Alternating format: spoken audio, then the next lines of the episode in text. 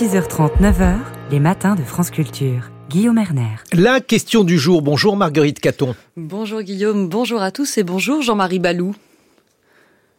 Jean-Marie Balou. Bonjour. Bonjour, vous êtes géographe, Bonjour. chercheur associé à l'Université de Montpellier, professeur au lycée de Kaweni à Mayotte. Merci d'être avec nous ce matin pour évoquer le terrible séisme qui a frappé le Maroc vendredi soir, provoquant, selon les derniers bilans, le décès de plus de 2100 personnes et près de 2400 blessés. Alors, quelques mots d'introduction, si vous voulez bien, sur la région où le séisme s'est produit. On est au sud-ouest du pays. La principale ville est Marrakech, mais l'épicentre lui-même est encore plus au sud, dans les montagnes du Haut-Atlas. Pouvez-vous nous dire à grands traits le peuplement et l'urbanisme de la zone? Alors, euh, au niveau de l'Atlas, euh, du Haut-Atlas occidental, euh, il se situe précisément dans la province d'Alaouz.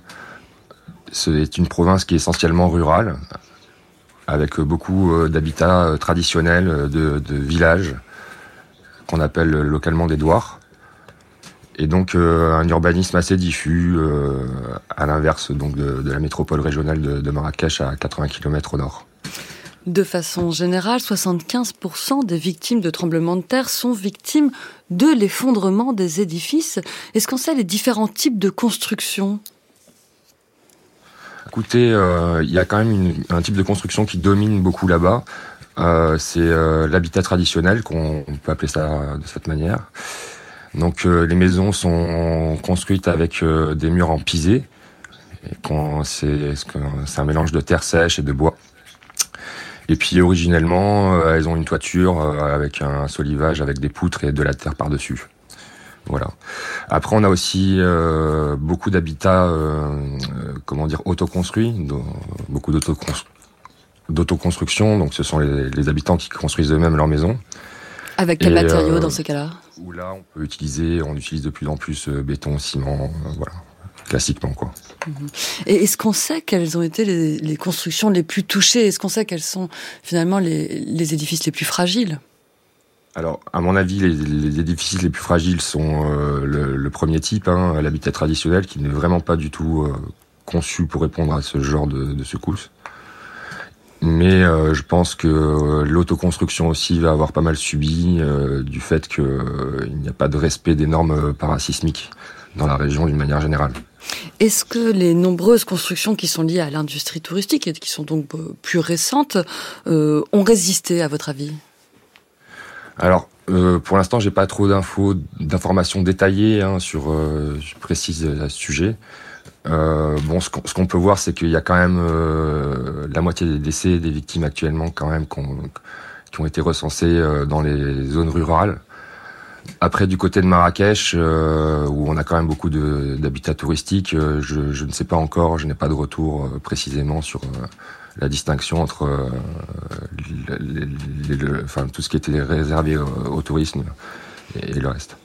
En ce qui concerne les bâtiments les plus récents, ce qu'il faut que vous nous expliquiez, Jean-Marie Balou, vous qui êtes spécialiste des villes nouvelles, c'est qu'aujourd'hui, le Maroc manque à tel point de logements dans les zones urbaines que les autorités construisent à tout va. Et alors là, pas de normes parasismiques.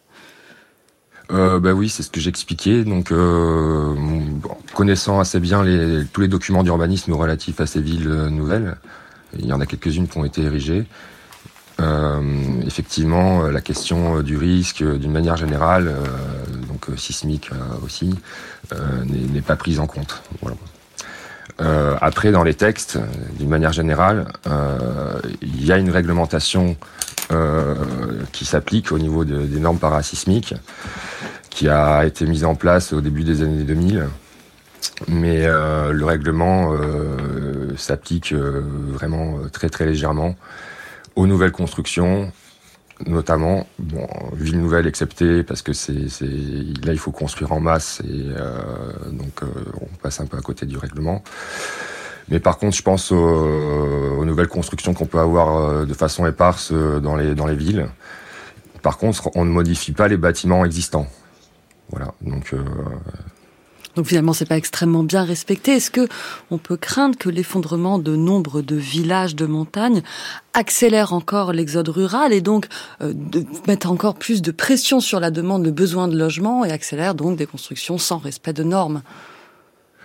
Alors sur ça, je suis pas sûr parce que bon, euh, les, villages qui sont la, région qui est concernée, donc euh, à la euh, dans le Haut-Atlas, on parle de villages, de villes, de petites villes de 20 000 habitants, de villages de, de 5 000 habitants, 3 000, mais même moins, hein, parce qu'après il faut penser à tous les villages qui sont difficilement accessibles, qui sont en haute montagne, entre 2005 et 3000 mètres d'altitude. Euh, donc, enfin voilà. Je... Vous ne pensez pas que les gens vont quitter leur village? Ben, connaissant bien la région, hein, euh, je, les gens sont attachés à leur territoire. Donc, euh, je ne suis pas sûr qu'il y ait forcément un, exode rural aggravé à cause de ça. Voilà. Quelques mots sur la reconstruction, Jean-Marie Balou. Euh, on comprend que l'urgence peut être un facteur aggravant, enfin disons dans, dans des matériaux pas forcément solides, le manque de respect de normes, la corruption aussi. Est-ce que vous, vous, vous, vous anticipez une reconstruction dans de bonnes conditions? Très difficile de répondre à cette question. Euh, vraiment, euh, moi, je, je, je, pour l'instant, là, j'attends déjà d'avoir plus d'informations, plus de précisions. Euh, ça, c'est très difficile de répondre à cette question. C'est comme je l'ai dit, hein, c'est un habitat traditionnel. Les gens localement sont attachés à ce type d'habitat. Il est caractéristique du paysage, hein, de la région, très clairement. Et euh, donc je sais pas comment comment comment ils vont s'adapter. Après, ce qui est clair, ce qu'il faut euh, il faut construire une mémoire du risque euh, dans la région, ça c'est sûr et certain, qui va peut-être inciter les gens à être plus précautionneux dans la réalisation de leur, leur habitat.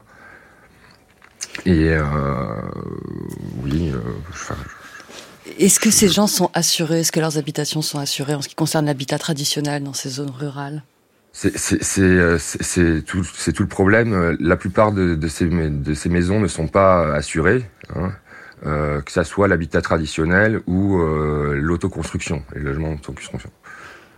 Et donc il n'y aura pas de remboursement, les gens ont tout perdu?